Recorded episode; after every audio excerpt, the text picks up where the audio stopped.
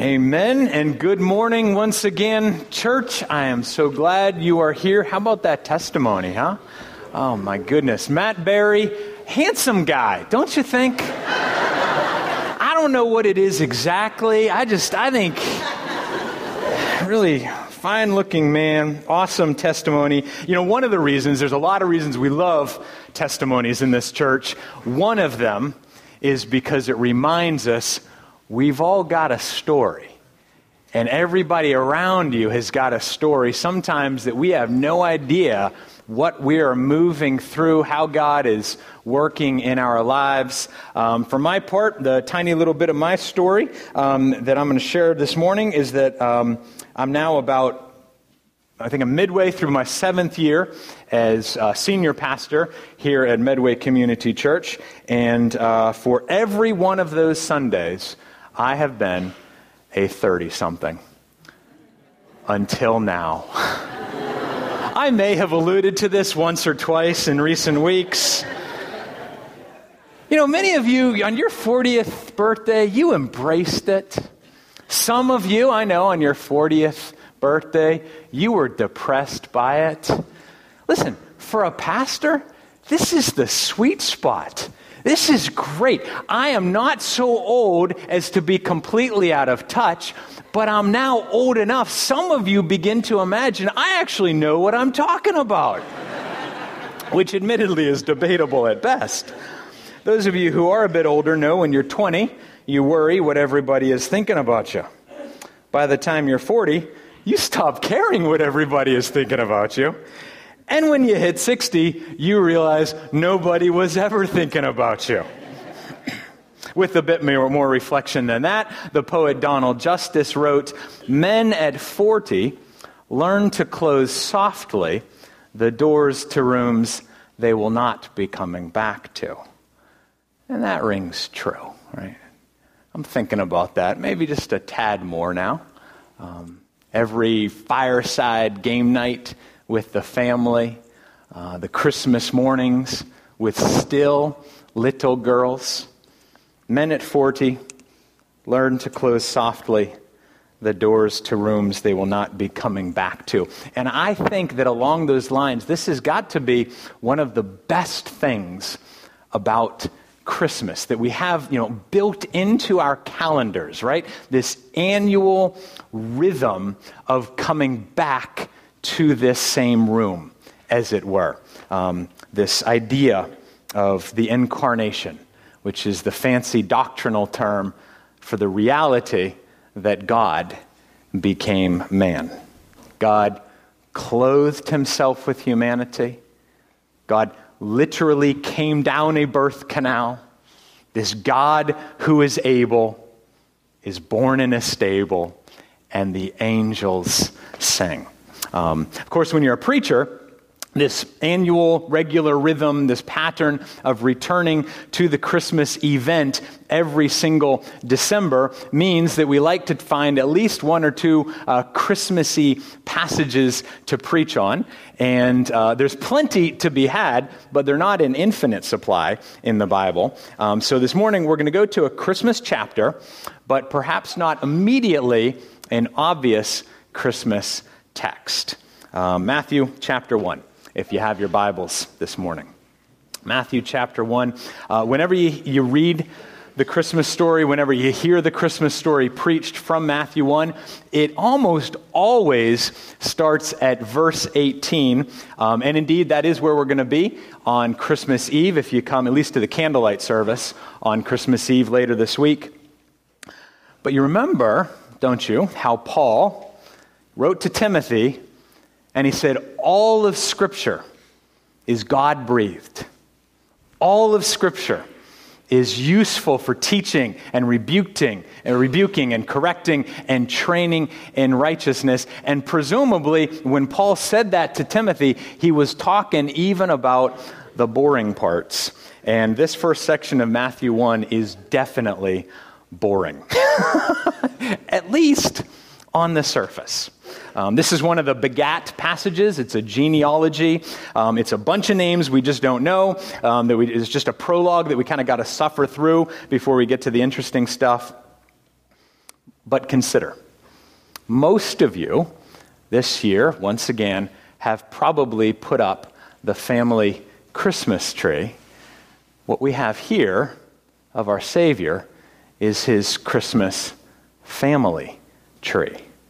Um, I'm actually not going to read from the ESV, which is the translation in the pews, and, and probably the majority of you um, have on your laps. Um, I'm going to read from the King James, just 17 verses of names. Just 17 verses of names, okay? Did you have your caffeine? Are you, are you going to stay awake for me here? Matthew 1, beginning at verse 1. This, too, is the very word of our Lord. The book of the genealogy of Jesus Christ, the son of David, the son of Abraham, from the King James. Abraham begot Isaac, Isaac begot Jacob, and Jacob begot Judah and his brothers. Judah begot Perez and Zerah by Tamar. Perez begot Hezron, and Hezron begot Ram. Ram begot Amminadab, Amminadab begot Nahshon, and Nahshon begot Salmon. Salmon begot Boaz by Rahab. Boaz begot Obed by Ruth. Obed begot Jesse, and Jesse begot David, the king. David the king begot Solomon by her who had been the wife of Uriah.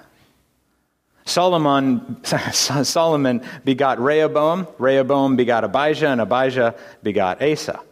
Asa begot Jehoshaphat. Jehoshaphat begot Joram, and Joram begot Uzziah. Uzziah begot Jotham, Jotham begot Ahaz, and Ahaz begot Hezekiah. Hezekiah begot Manasseh, Manasseh begot Amon, and Amon begot Josiah. Josiah begot Jeconiah and his brothers about the time they were carried away to Babylon. And after they were brought to Babylon, Jeconiah begot Shealtiel, and Shealtiel begot Zerubbabel. Zerubbabel begot Abiad. Abiad begot Eliakim, and Eliakim begot Azor. Azor begot Zadok. Zadok begot Achim, and Achim begot Eliad. Eliad begot Eleazar. Eleazar begot Matthan, and Matthan begot Jacob. And Jacob begot Joseph, the husband of Mary, of whom was born Jesus, who is called Christ. So, all the generations, from Abraham to David, are 14 generations. From David until the captivity in Babylon are 14 generations. And from the captivity in Babylon until the Christ are 14 generations. Verse 18 Now the birth of Jesus Christ was as follows. Dot, dot, dot. We'll stop there. Thus ends the reading of God's word. We've read it. We probably ought to pray over it. Let's bow our heads.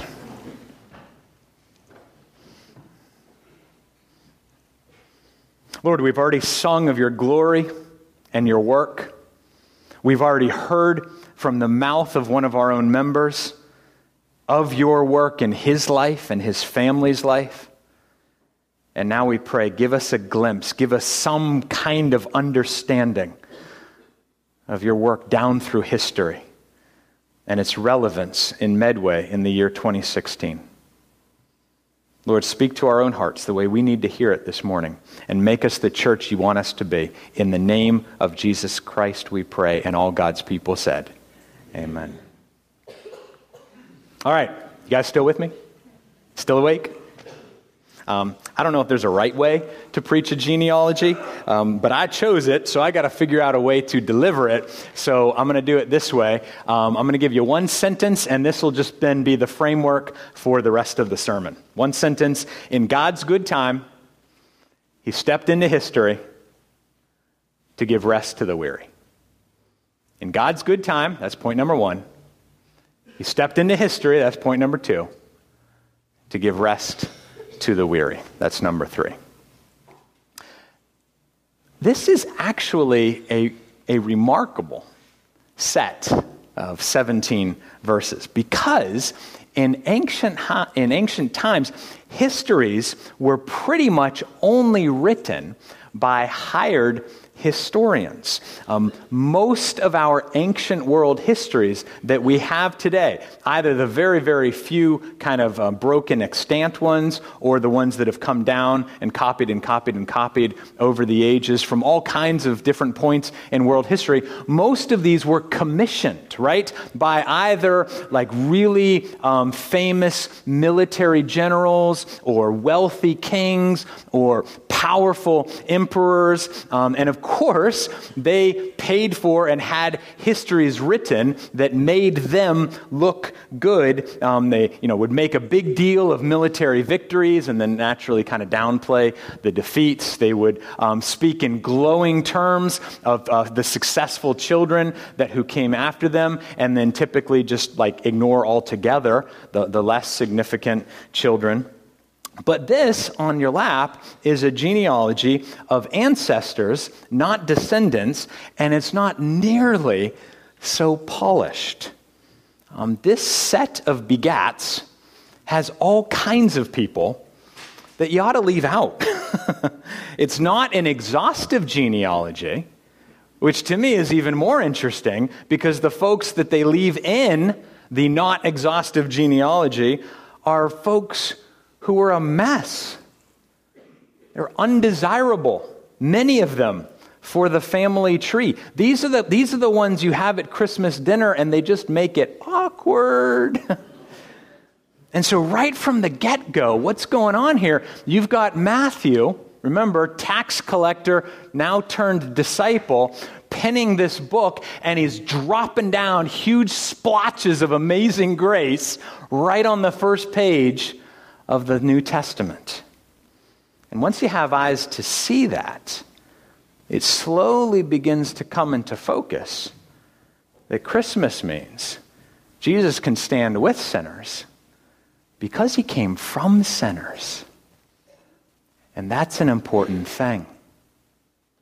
He also came, like our first point here, in God's good time. The, the, the, very first thing that jumps out of the genealogy when you start reading through it, if you're still at the, you know, the 10,000 foot level, is that you cannot judge God by your calendar. um, Bethlehem has a lot of things to say, and one of those things is this you cannot judge God by your own calendar. If you look at that very first begat, um, or in the ESV, it, it says father of, Abraham begat Isaac. you remember how that happened? It didn't go smoothly. you got Hagar and Ishmael and Sarah and the whole thing. Yet God had promised Abraham by grace alone hey, not because of anything in you, but because of me. I'm going to make of you a great nation, and your descendants are going to number like the what? Stars in the heavens. And then later, they're going to number like the grains of sand upon the seashore. Abraham and Sarah, though, you know, God promised it. But Abraham and Sarah, they were old, old, old when God finally delivered it. And then it's not for another 2,000 years with her belly growing big when, when Mary now, Luke chapter 1, is singing the Magnificat and she says, My soul magnifies the Lord in remembrance of his mercy to Abraham. 2,000 years we waited in God's good time. And so I want to say that to you, folks. You cannot judge God by your calendar. I don't know what you're waiting on. Well, I know what some of you are waiting on because you, you shared it with me. Um, but whatever it is you're praying through this winter, can I just remind you of this? Right out of Matthew 1 God is rarely early, but He's never late. God is, I've learned this in my own life. God is rarely early, but He is never late.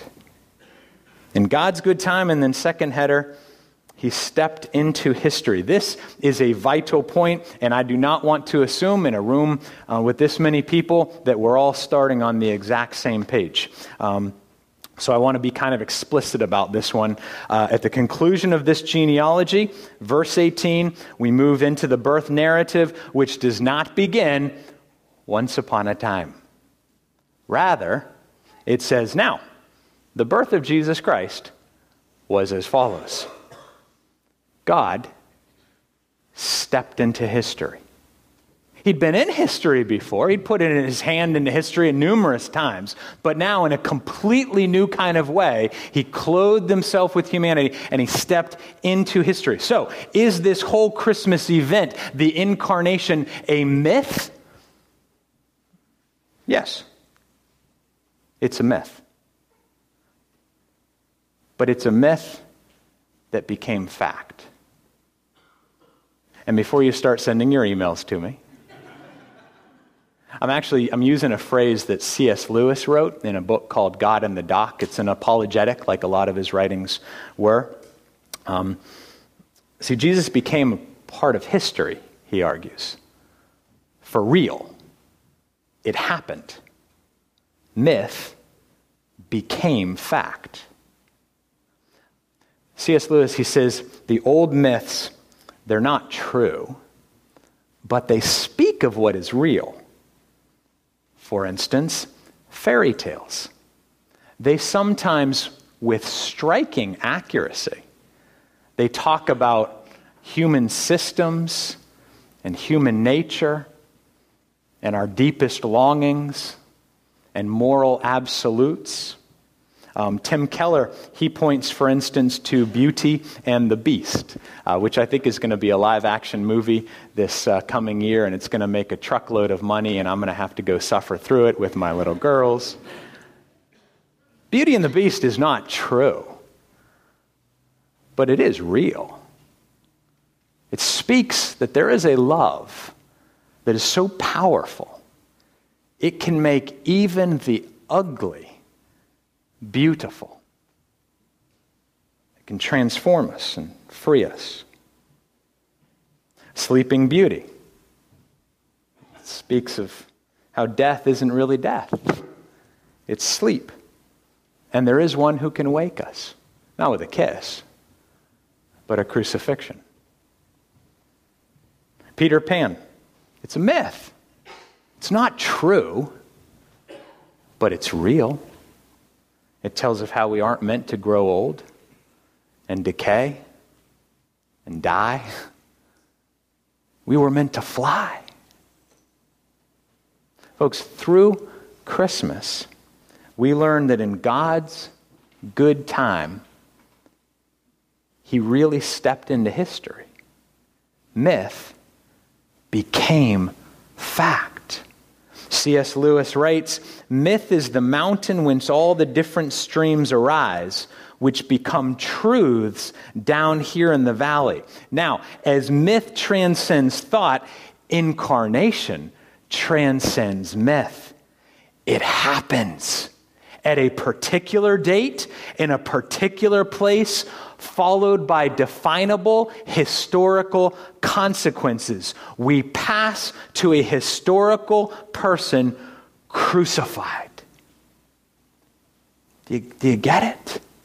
That we cannot leave the Christ child at the level of fairy tale. And I'm well aware many of our friends and our, our beloved and our coworkers, they're going to walk in here on Christmas night and they're going to enjoy kind of the, the singing or, and the candles or the, the whatever. And they're, it's at the level of fairy tale for them.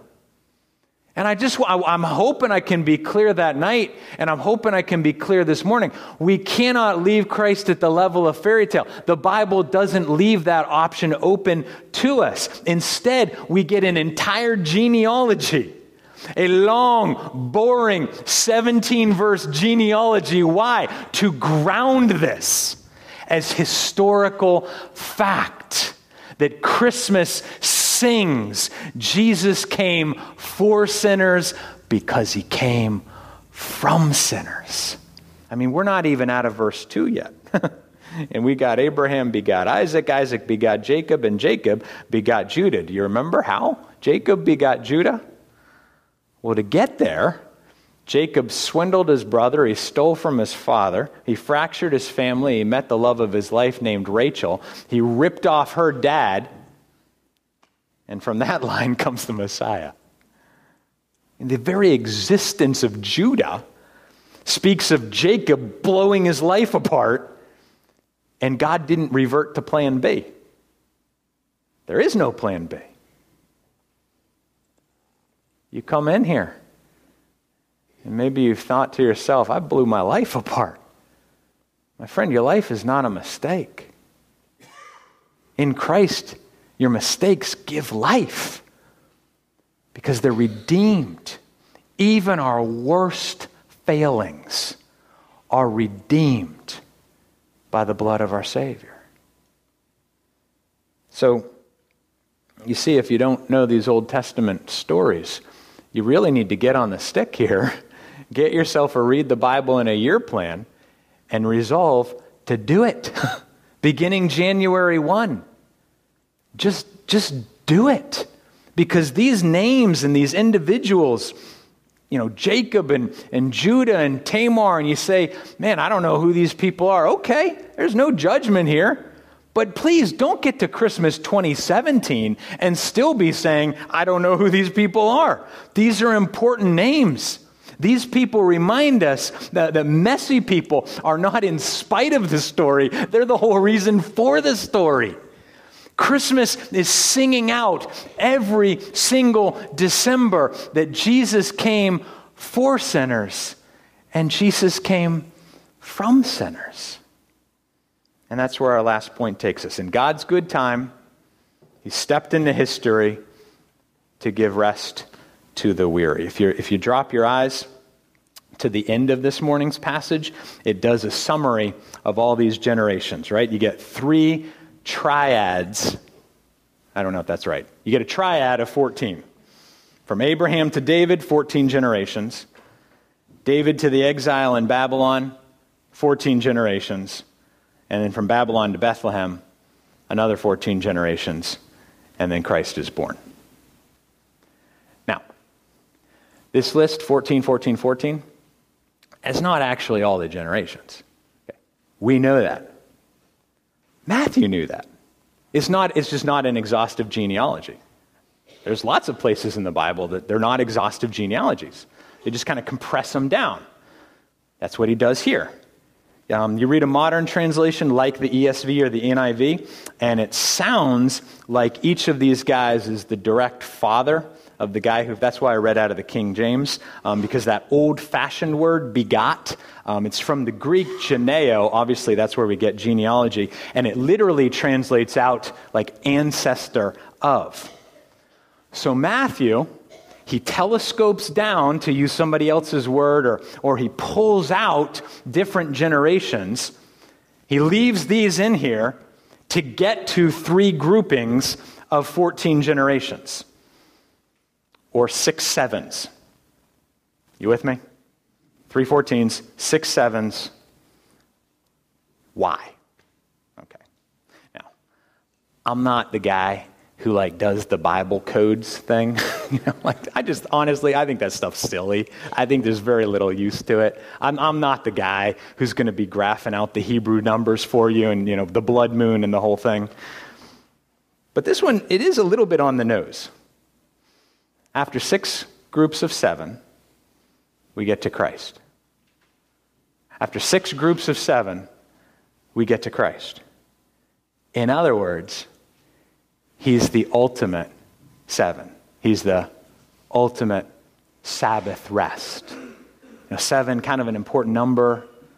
Seventh day, God rested and all of that. And then think Hebrews 4 in Christ, quote, there remains a Sabbath rest for the people of God. That By faith in Christ, we don't have to work to earn God's favor. Or Romans 4. Now, to the one who works, his wages are not counted as a gift, but as his due. Yet, to the one who does not work, but believes in him who justifies the ungodly, his faith is counted as righteousness. Folks, this is good news. Matthew's trying to say right here from the get go Jesus is rest. Not that, that regular weekly rest, but then you still got to go to work on Monday. Jesus is the rest where all of our hopes are found. Jesus is rest for the weary, the broken, the outsiders. And goodness gracious, there's a lot of outsiders when you start to work through this genealogy. I mean, you got women, Five of them? That alone, for women to be included in this list, I mean, that's significant. They had no standing in society. And then you start to take a look at who these actual, like the specific women are. Tamar, a good bit of her story I can't even describe with sixth graders in the room. She was a mess. Suffice it to say, she was a sexually immoral person who manipulated another very sexually immoral person who happened to be her father in law. And they're both included on the list. Or how about Rahab, a Canaanite prostitute? Or Ruth. Well, she's refreshing because she was a virtuous woman, but like Rahab, not a Jew. She's a Moabite.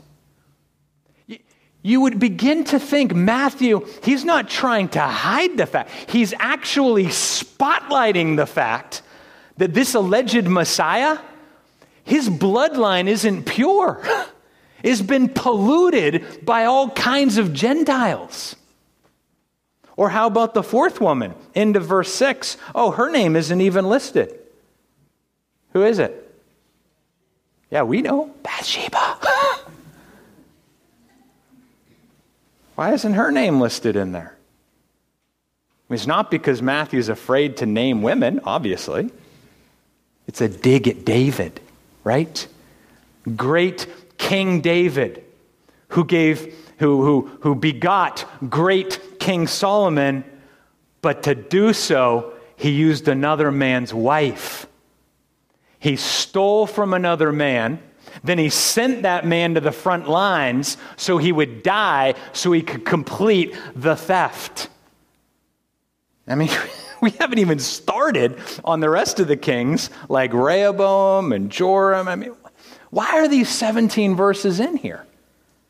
Men, women, Jews, Gentiles, sinners. You got incest, you got paganism, you got prostitution, adultery, murder. Christmas proclaims. And Matthew's going to unpack it over these next 28 chapters of his book that anybody can receive the grace of God. God in the manger, God in the manure, God with us. Christmas sings that Jesus can stand with sinners because he came from sinners.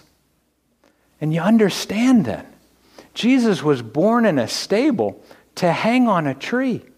And by that death on a tree, he says, Come to me, all of you who are weary and heavy laden, and I will give you rest. Not temporary, ultimate, permanent, forever and ever rest. Christ is not ashamed of you. He welcomes you. If Christmas means anything, it means that wealth and status and position and pedigree mean nothing at all. And I know how it goes. Someone argues to themselves, I, I just can't see how God would receive me. I mean, I don't know that he could look past dot, dot, dot. And Matthew, he steps in here in chapter 1. He says, Well, hold on there. I don't want to cut you off, but isn't that Bathsheba who just walked in the door? And she says, You all know what I took part in, right? Or, or look, here comes Ruth into the room. And she says, I, I was a Moabite an enemy of God's people. But the Lord didn't disqualify me. And then it says, Oh, look who else walked into the room? That's Judah. Isn't he a piece of work? And Judah says, I did horrible things with my daughter in law. And God redeemed me still. And then coming in the door, isn't that Rahab? She says, You know, I, I lived the life of a heathen and a whore, but I found mercy. beneath the wings of Israel's God. My friends, why am I preaching a genealogy? Because if these are the kind of people Jesus had in his family tree, do you think he'll be ashamed to have them in his congregation? Matt said it this morning this isn't a hotel for saints. May this never be a hotel for saints. It's a hospital for sinners. And that King David, who did so many boneheaded things, elsewhere he wrote, As far as the east is from the west, so far does he remove our transgressions from us. Remember Psalm 103 there? As a father shows compassion to his children, so the Lord shows compassion to those who fear him. I hope it's a good holiday week for you guys. I don't know where your travels will take you this week, and I certainly don't know where they'll take you in the year to come. But rest in this, beloved. Christmas sings every year Jesus can stand with sinners because Jesus came from sinners. Depths of merciful